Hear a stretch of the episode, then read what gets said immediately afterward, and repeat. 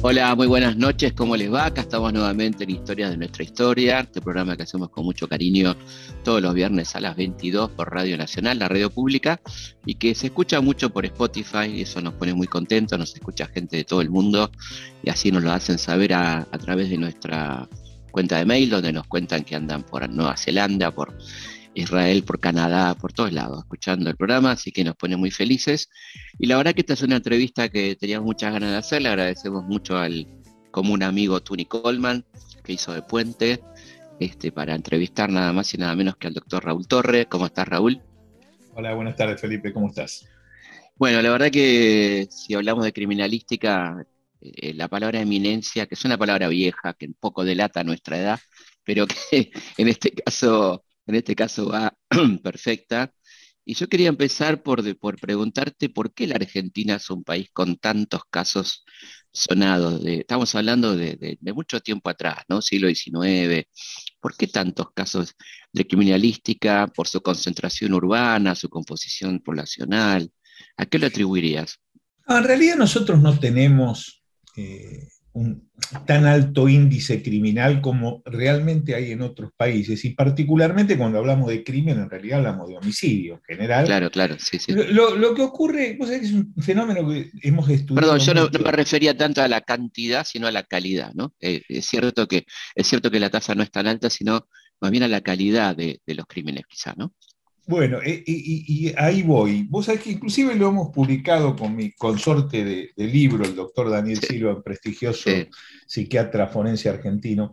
Eh, la seducción es el tema, la seducción que genera en la sociedad argentina el caso policial y particularmente el caso criminal.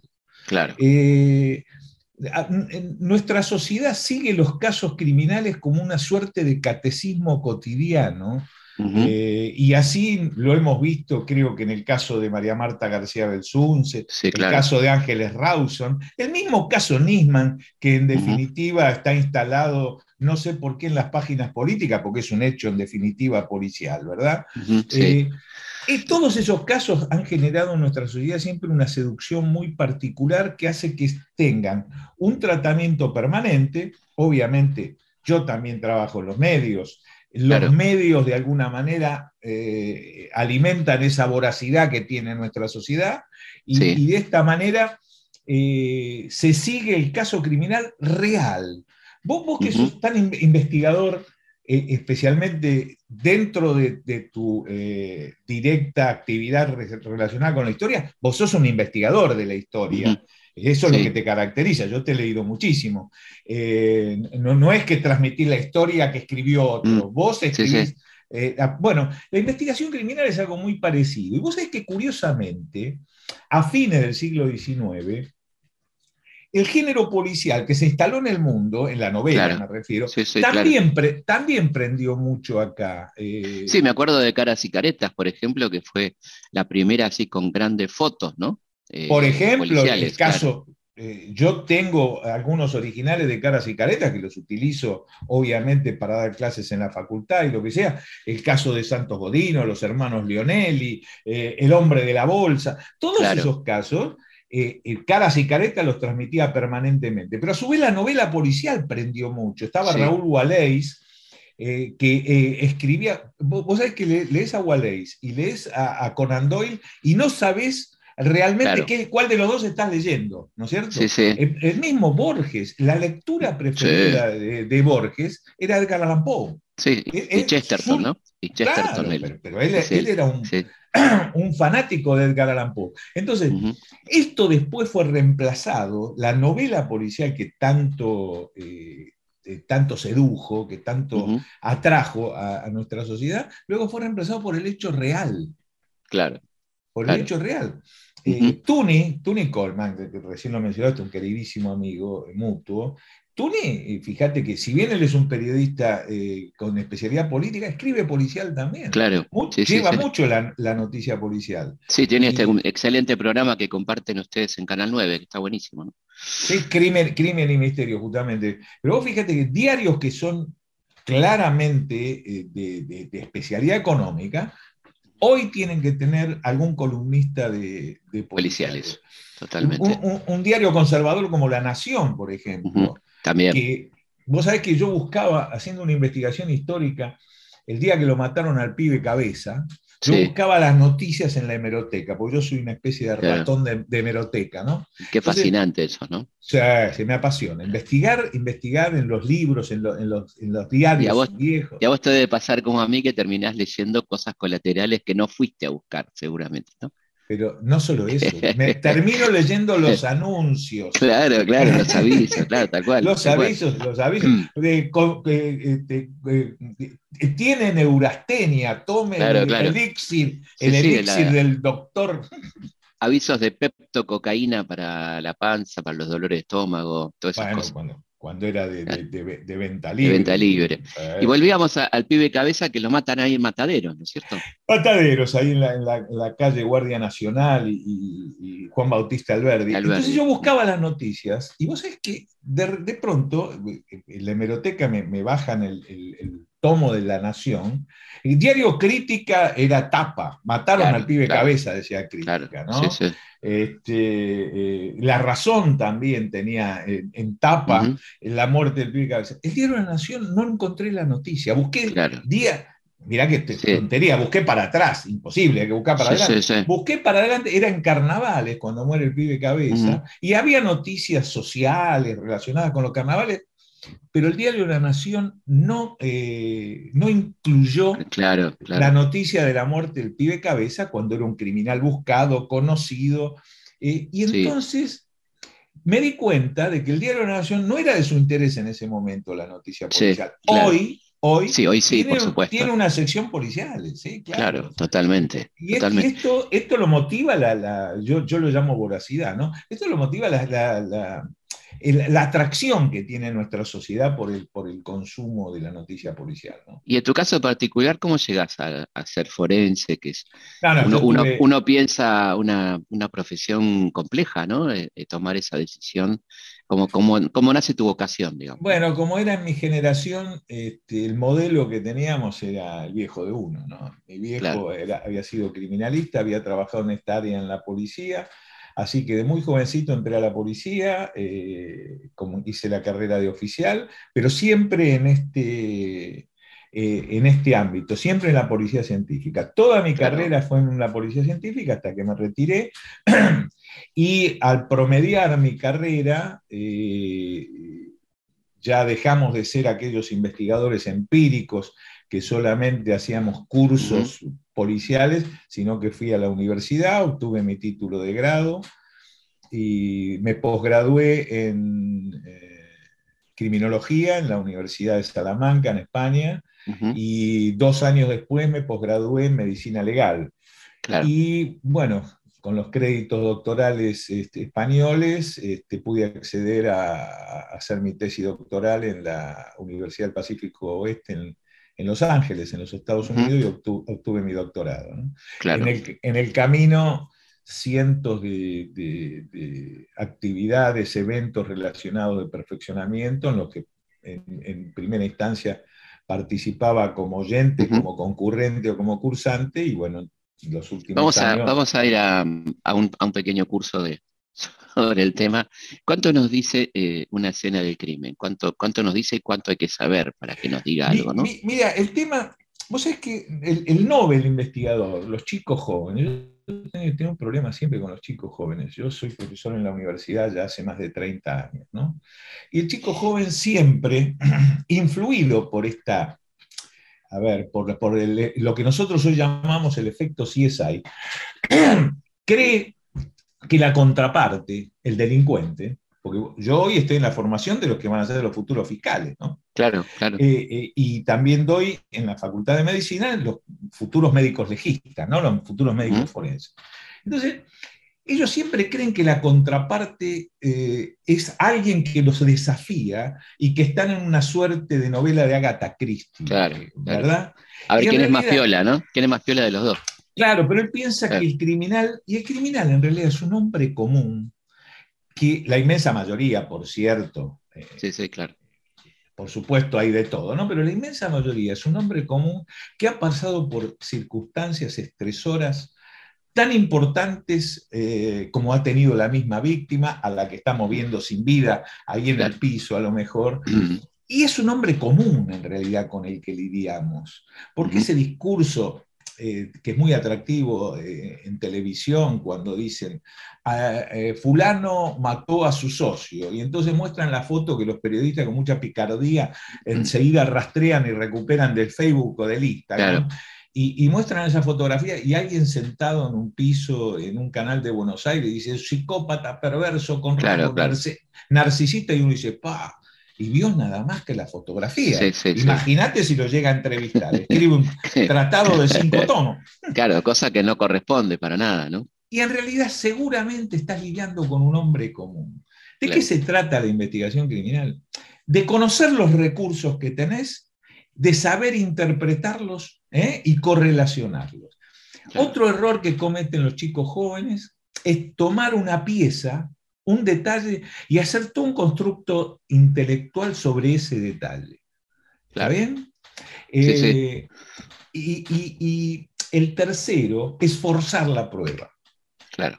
Es resolver primero lo que ocurrió y después eh, intentar que la prueba acomodarla a esa hipótesis primigenia. Me suena, me suena a algunos historiadores. Eso.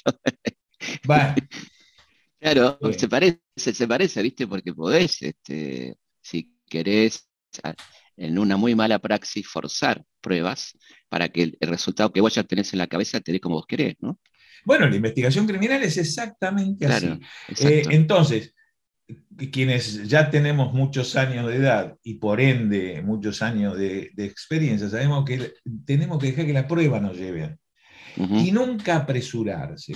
Hay, casos eh, emblemático de nuestra historia criminológica, alguno que va a quedar impune. Yo trabajé en el caso de Nora Dalmazo, es, una barbaridad que con esa pobre mujer no se haya hecho justicia. Y hoy en día el hecho está prescripto y aunque apareciera el criminal y lo gritara de, que, es, el autor de semejante crimen, eh, no, no es punible porque el hecho está prescripto, ya se prescribió la acción. Además, un caso de, linchamiento público, ¿no? Sobre la víctima, tremendo, ¿no? Yo, lo dije el otro día, eh, hoy, hoy lo, dije, lo dije cuando tratamos el caso con Tuni, y le dije, hoy seguramente muchas ONG feministas estarían eh, cuestionando este, gravemente eh, la conducta que se tuvo con esa, para con esa pobre para con esa pobre mujer. ¿no? Entonces, ¿qué, es lo que pasó en Dalmas? Se resolvió primero que era un amante.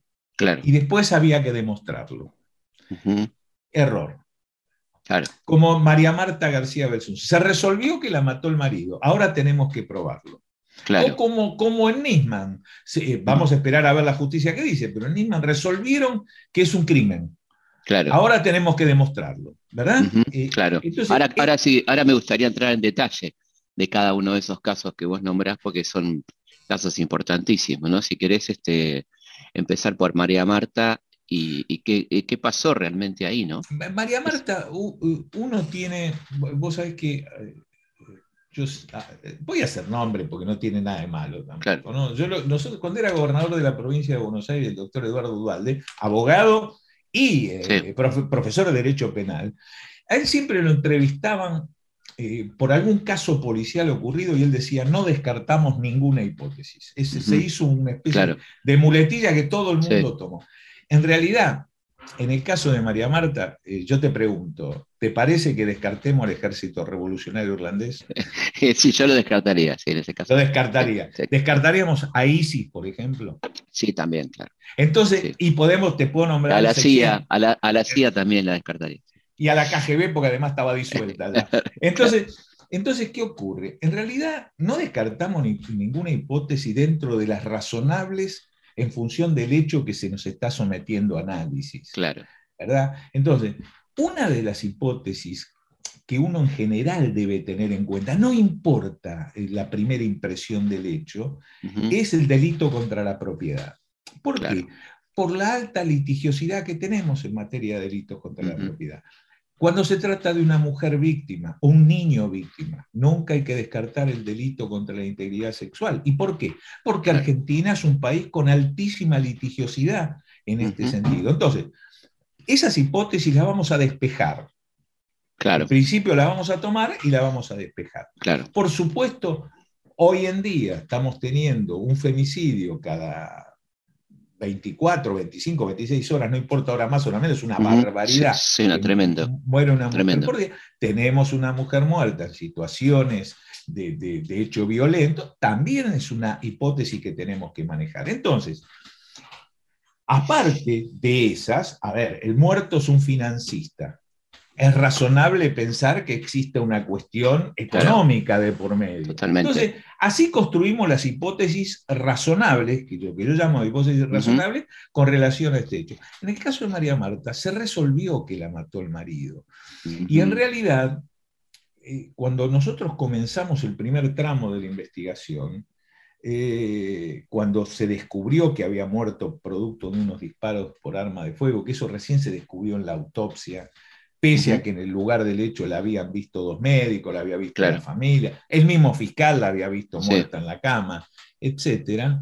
Eh, yo pregunté, ¿no faltó nada en esta casa? Mm, y luego de una pequeña pesquisa que hizo la familia, sí, había faltado una caja que tenía dinero que ella eh, guardaba, que era de la Asociación de Damas del Pilar. Ella estaba muy vinculada a algunas cuestiones filantrópicas, pero también estaba muy vinculada a la atención de los chicos, etc. Missing Children. Claro. Eh, entonces, tenía una de esas cajas, no era de Missing Children, era de la Asociación de Damas del Pilar, donde había habido una cantidad de dinero que luego indagamos cuánto era, era algunos miles, de pesos, que en aquella época eran dólares. claro, claro, era el uno a uno, era un dinero, era un dinero interesante y un dinero importante. Entonces fuimos ahí donde dijimos, bueno, una hipótesis que no hay que descartar aquí es el homicidio en ocasión de robo. De hecho, ayer fueron los alegatos para, no sé qué es lo que va a resolver el tribunal oral, pero esta fue la hipótesis que coaguló finalmente, a pesar de que el marido estuvo preso en función mm, de esa hipótesis del crimen de carácter pasional, se habló de una mm. relación de ella con otra mujer o de ella con otro hombre.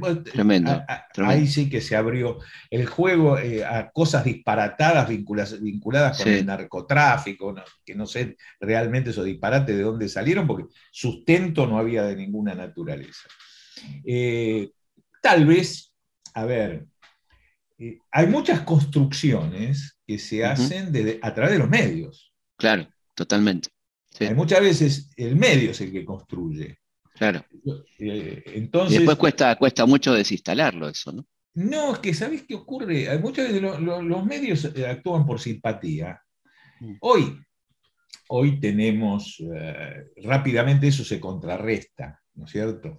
Pero hace no muchos años atrás había algunos medios que eran los rectores y los otros medios se colgaban atrás de eso. Claro. ¿Está bien? Eh, había medios que no, donde los periodistas que manejaban policiales en realidad solamente recibían telam.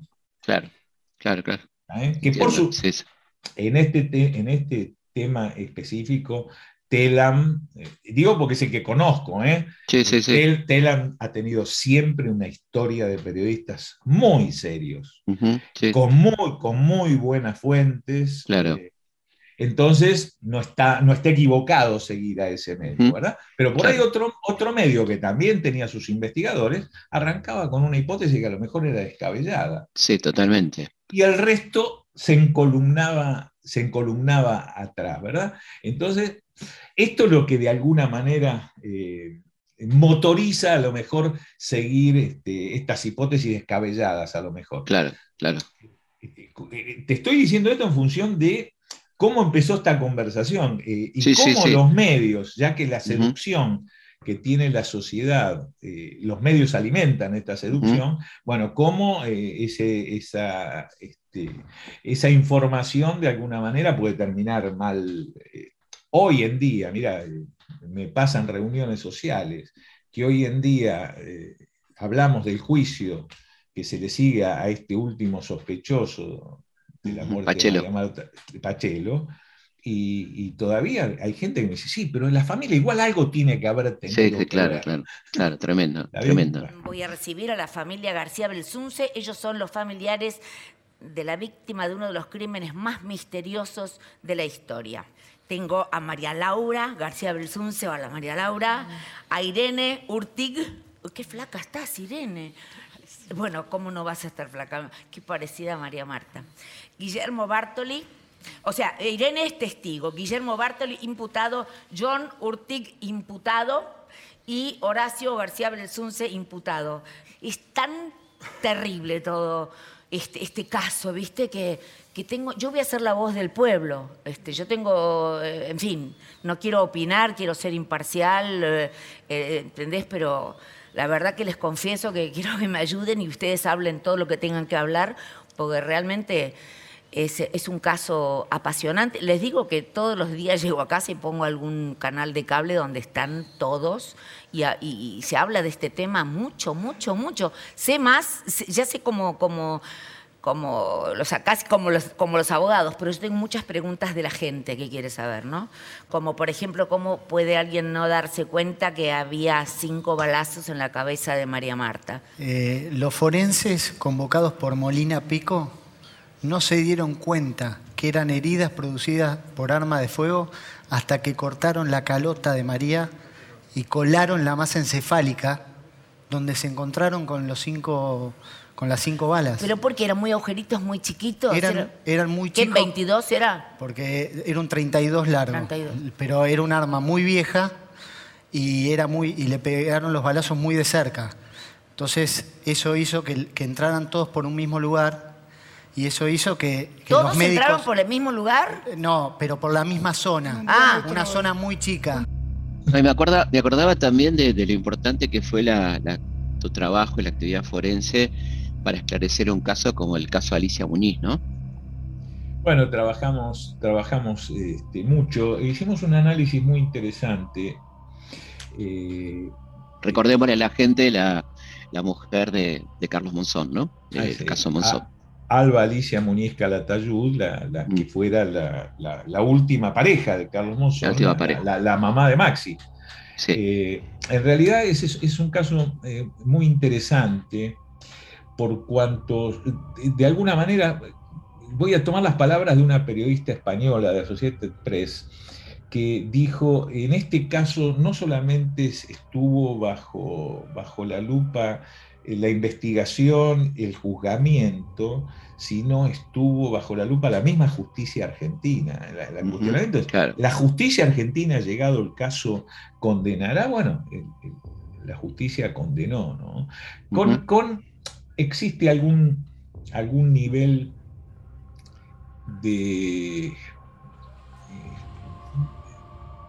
no, quiero usar la palabra injusticia porque no, sería lo correcto, pero algún nivel de desproporción es, verdaderamente extraño. Como Carlos Monzón y Alicia Muniz eh, convivían solamente, no tenían, no, tenían eh, vínculo formal. la libertad de matrimonio. Eh, la pena fue realmente exigua para la barbaridad del crimen cometido. Alicia Muniz fue eh, estrangulada y en estado de indefensión fue arrojada del primer piso de del chalet de la calle eh, Pedro Sani. Tal cual lo relató originalmente un personaje bastante bizarro que fue conocido como el, el cirujano. El cirujano Sí, sí, pero lo que dijo, la primera, el, el, juez que tomó su primera declaración con el doctor Fortunato, con el que yo hablé largamente, él claramente lo primero que. No, no, digo, digo ciruja, no Sí, es lo que, lo que era. él, lo dijo, le preguntaron a qué se dedicaba y dijo, soy ciruja, señor, me acuerdo la frase literal. Sí. Estaba cirugiando. ¿Va usted derrotó a Monzón? La verdad que yo creo que lo he derrotado, pero no con los puños, sino con la verdad. Baez, ¿y qué quiere hacer con esa derrota de Monzón, con ese triunfo de Baez?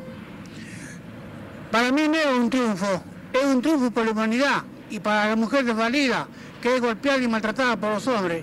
¿Y por qué fue tan definitoria tu, intervención en el tema? No, no, no, la, mía fue colateral. Yo fui bueno, algo, algo que se descubrió en el ámbito forense, ¿no? No, lo que hicimos nosotros fue interpretar todo el contexto.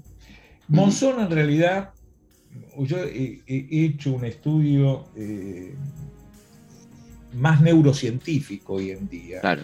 Eh, a partir de ahí hay un trabajo muy interesante eh, que es el, daño cerebral axonal difuso, que son golpes que se reciben en el cráneo, donde hay algunos ah, neurólogos y patólogos británicos que han estudiado particularmente en los boxeadores, pero que en los Estados eh, Unidos, Cyril Wage, un prestigioso médico forense, eh, que participó en las autopsias de algunos jugadores de fútbol americano, vieron que estos daños cerebrales que se dan por recibir golpes en, la cabeza permanentemente, luego llevan, por eso es estrictamente neurocientífico, llevan a conductas erráticas que pueden llegar a la autoeliminación o al homicidio. Sí, es una película muy interesante eh, que dice el actor Will Smith, que se llama Concussion y que en español se llama La verdad oculta, que de alguna manera muestra cómo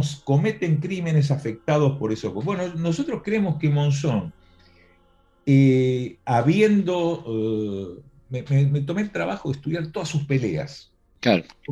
Nosotros nos sentábamos en un bar, te acordarás, Felipe, y decíamos en, nuestro café, decíamos, no, Monzón es un boxeador que no está golpeado y te había una suerte de, leyenda, urbana porque tiene los brazos largos, entonces... Y en realidad cuando empecé a estudiar todas sus peleas había sido muy golpeado, como la inmensa mayoría de los boxeadores. De una categoría pesada, ¿no? Claro. Eh, por ende, eh, no estaba ajeno a esta posibilidad. Y luego un problema, sabes que lo charlé yo en un momento con el nieto de Monzón, un chiquito, una monada realmente, que lo, personificó en, lo que sería la etapa juvenil en la serie que se hizo en, Netflix. Sí. Eh, y yo charlé con él y, el problema, que, lo más grave del caso Monzón, independientemente de la, muerte terrible de esta pobre chica, es el alcoholismo. Mm. Yo, creo que debería ser un caso eh, que debería, de algún modo, y discúlpame la redundancia, eh, se tratara mucho más para que se viera lo que puede, los efectos que puede ser el alcohol. ¿Sabes que en la, investigación que hice tenía la intención de escribir un libro? Alejandro Dumas, cuando este, escribió la segunda parte de Los Tres Mosqueteros, le puso 20 años después. Entonces, justo se cumplían 20 años eh, en 2008, y yo le quise poner, eh, y le iba a poner el libro 20 años después, a partir de la investigación forense. Sí, sí, claro. Y, me puse a indagar eh, todas estas cuestiones. Hoy seguramente podríamos tener una visión distinta, independientemente de que probablemente hoy Monzón sería declarado a prisión perpetua claro. por haber cometido el crimen en el marco de, en marco de violencia de género. Femicidio, claro. Lo que te quiero contar es esto. En la investigación me lleva a la comisaría 33 de la Policía Federal, el departamento donde vivía Alicia, que era ahí en la calle Montañeses, creo, y resulta que hablé con los viejos suboficiales y, me decían, saqué fotografías del lugar de ellos y qué sé yo, y, ellos me comentaban que escuchaban el comando radioeléctrico. Incidencia, Montañés está a la altura y se miraban y decían, manda el patrullero, otra vez Monzón. Mm, Él tenía una conducta a repetición que después vuelca Alicia en unos, unos manuscritos, que son terribles, ¿eh? yo eh, los, los, tengo. Es terrible el drama que vivía esta chica indudablemente eh, era una conducta repetitiva, alcoholizado, perdiendo los frenos inhibitorios, ir, a, ir, a, buscarla en definitiva, ir a buscarla por amor, pero terminando en un hecho de violencia, donde tenían que eh, acudir en ayuda de Alicia los vecinos, el encargado, pero era un drama cotidiano, ¿no? entonces, eso también jugaba, el alcoholismo es uno de los temas centrales. Y ahí hubo un trabajo muy en la investigación y en el juicio, un trabajo del doctor Carlos Pelliza, que fue el fiscal, eh, que en aquellos años no tenía tanta centralidad el fiscal como tiene ahora, eh, porque era el sistema inquisitivo, los que investigaban eran los jueces, no los fiscales. Pero sin embargo, él la tuvo y llevó adelante el juicio y contra todo el aparato de abogados realmente excelente que pudo contratar eh, Monzón, independientemente de eso, el tribunal tuvo un fallo condenatorio. ¿no? Vamos a una pausa y seguimos en Historias de nuestra historia. Historias de nuestra historia, con Felipe Piña, por Nacional, la radio pública. Los hechos, los lugares, los personajes son muchos. La forma de contarlos, una sola. Historias de nuestra historia. Con Felipe Piña. Por Nacional. La radio pública.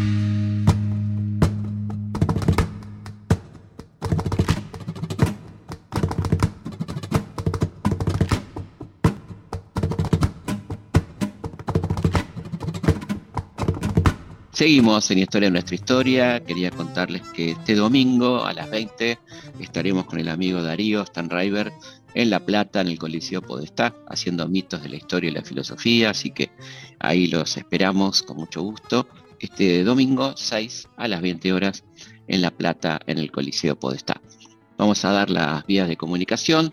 Como siempre, nuestro mail, consultaspigna.gmail.com Ahí nos escriben, nos dan sus opiniones, de dónde nos escuchan, qué quieren escuchar. Este, bueno, siempre nos interesa leer sus opiniones.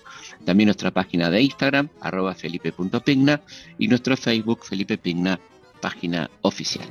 Seguimos charlando con el doctor Raúl Torre y la historia del crimen en Argentina.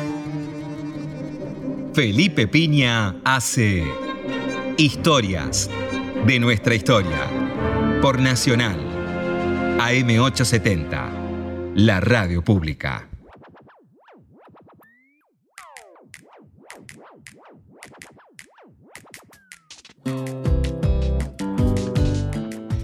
Seguimos charlando con el doctor Raúl Torres sobre los casos más sonados del crimen en la historia argentina. ¿Y el caso Jubileo? ¿Qué, qué es lo que pasó ahí? El caso Jubileo está, eh, yo te digo hasta dónde investigamos nosotros. me convoca éramos los primeros, una pequeña introducción, que estábamos experimentando en peritaciones sobre audios, identificaciones de voz. Había, había venido gente de la Universidad, de la Policía y la Universidad de Michigan a la República Argentina a mostrarnos los primeros aparatos de espectrografía de sonido con los que se identificaba la voz humana. Hoy ya hay software de ultimísima generación. En aquel momento era novedoso. Entonces, curiosamente, el diseñador de toda esa técnica era un médico, médico y fonoaudiólogo argentino, el doctor Oscar Tosi, pero lo había desarrollado en los Estados Unidos, en Michigan.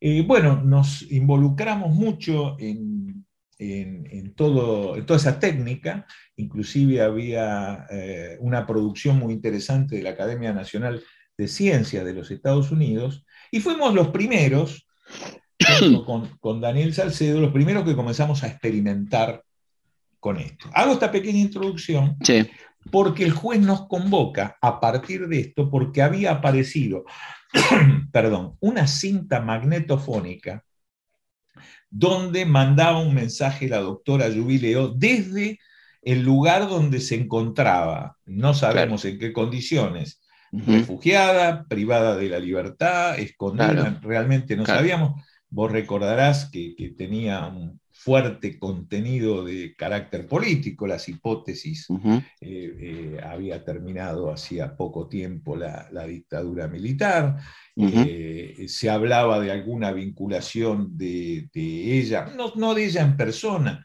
pero de, su esposo vinculado con actividad de guerrilla, etcétera, etcétera. Entonces se pensó que esto podía ser alguna remesón ¿eh? De, aquello.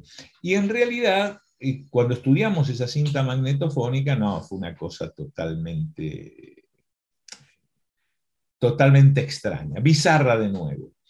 Era, la cinta magnetofónica era una medium en trance uh. que había captado el espíritu de la doctora Jubileo.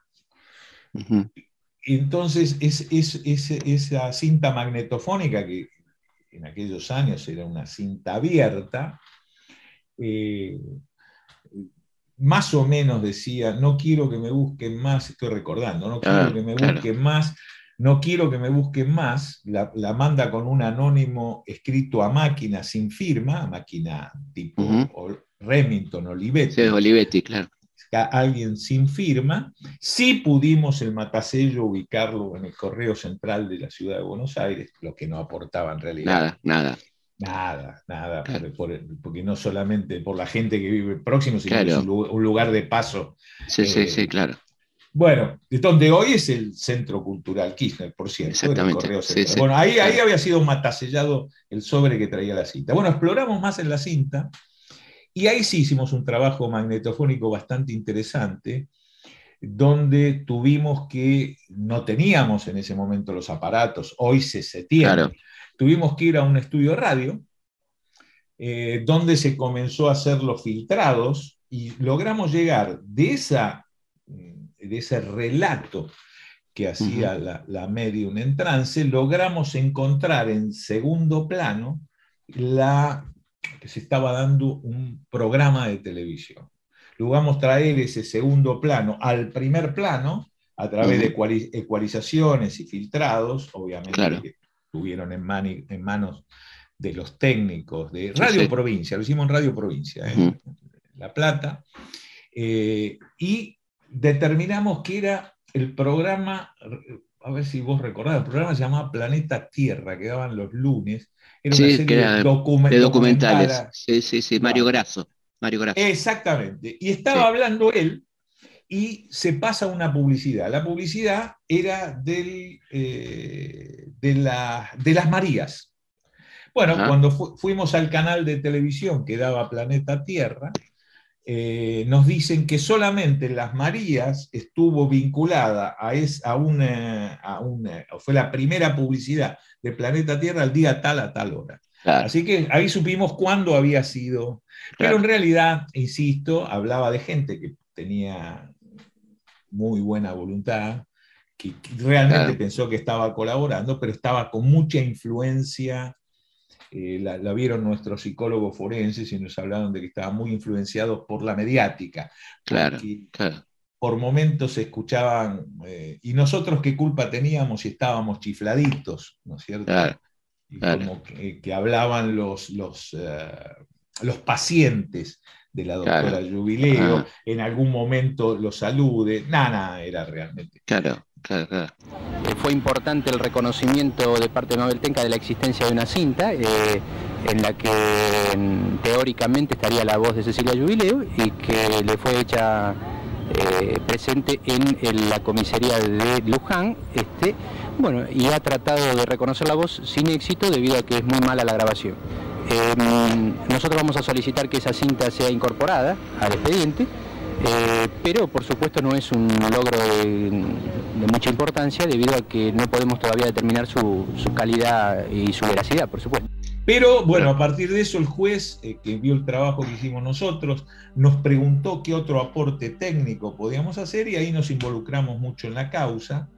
Eh, estuvimos en la clínica Montes de Oca y siempre nos, nos pareció espeluznante, pero una hipótesis de trabajo eh, muy interesante, un eh, pantano que había inmediatamente próximo a la, a la Colonia. clínica, o sea, a la colonia, eh, que nos parecía que no, no sería descabellado pensar que ahí la podíamos encontrar. Lo que intentamos hacer, inclusive con algunos, un lugar prácticamente, no, prácticamente, inaccesible verdaderamente.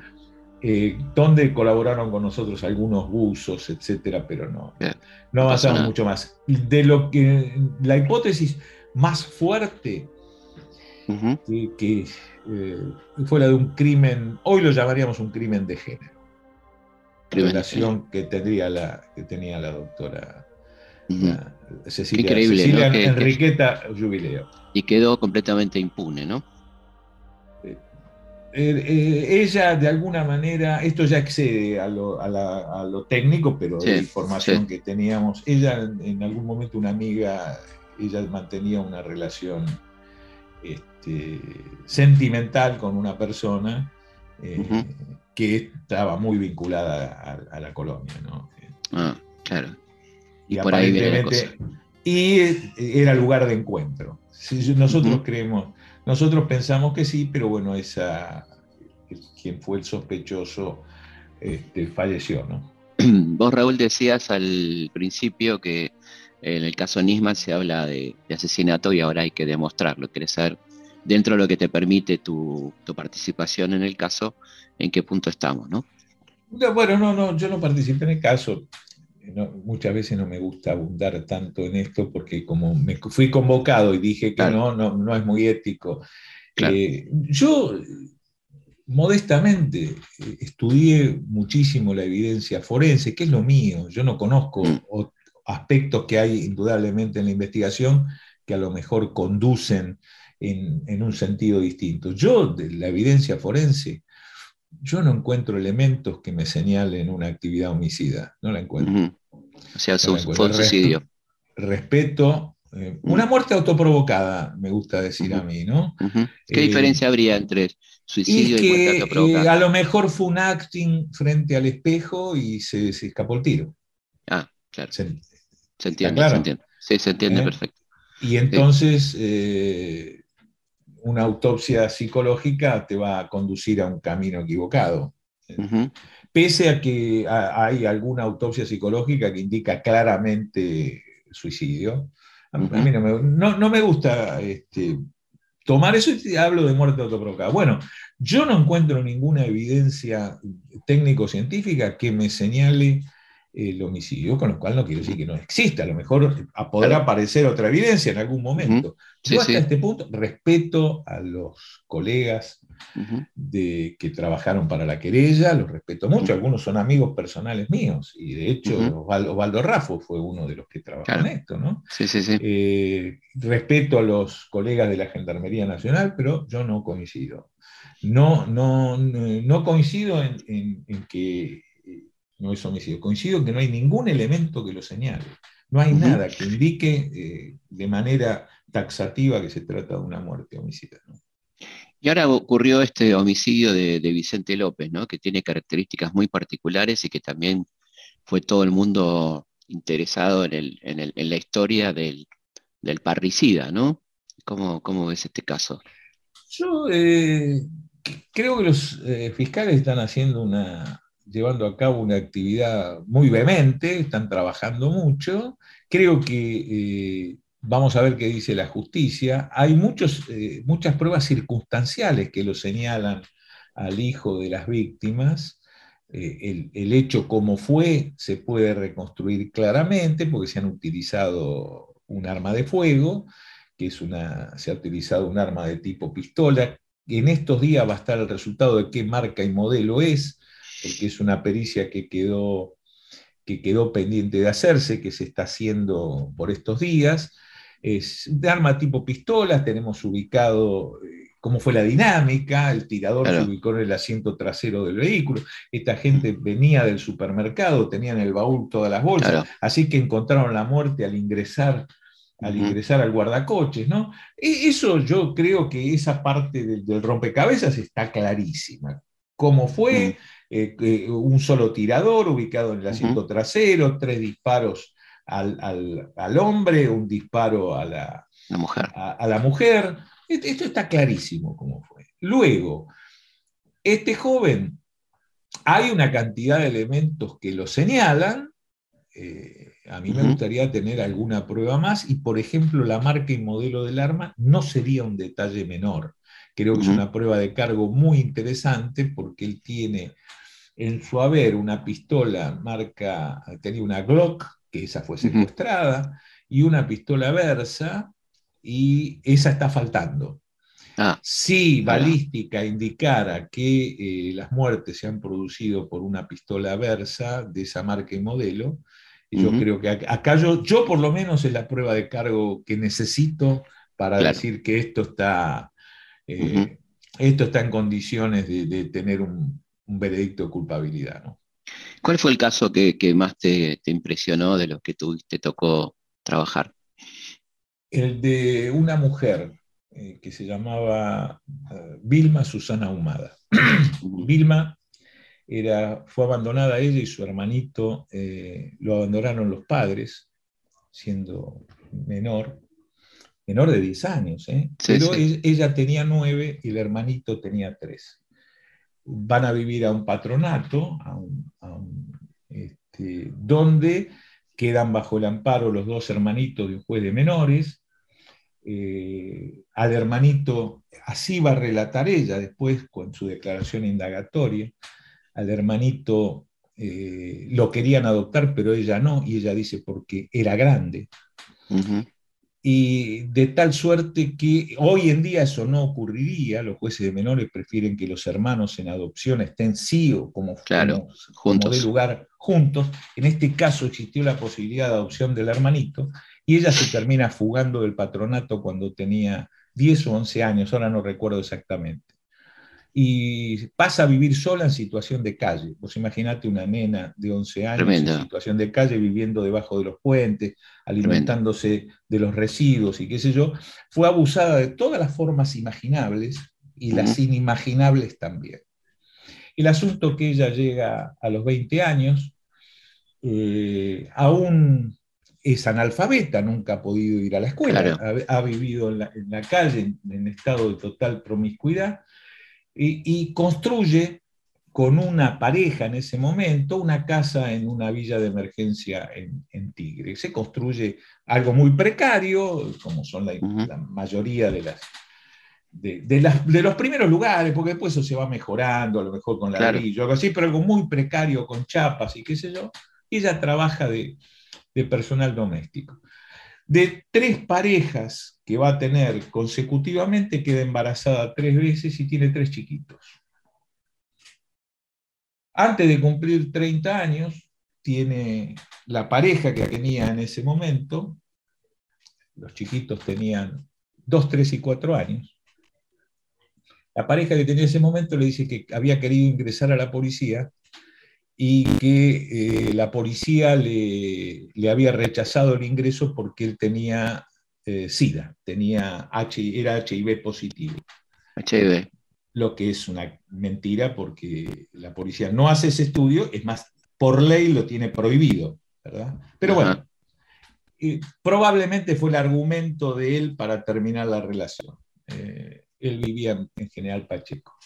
Entonces, ella comienza a darse cuenta que si ella está contagiada de HIV, los chiquitos van a quedar como quedó ella totalmente desamparado.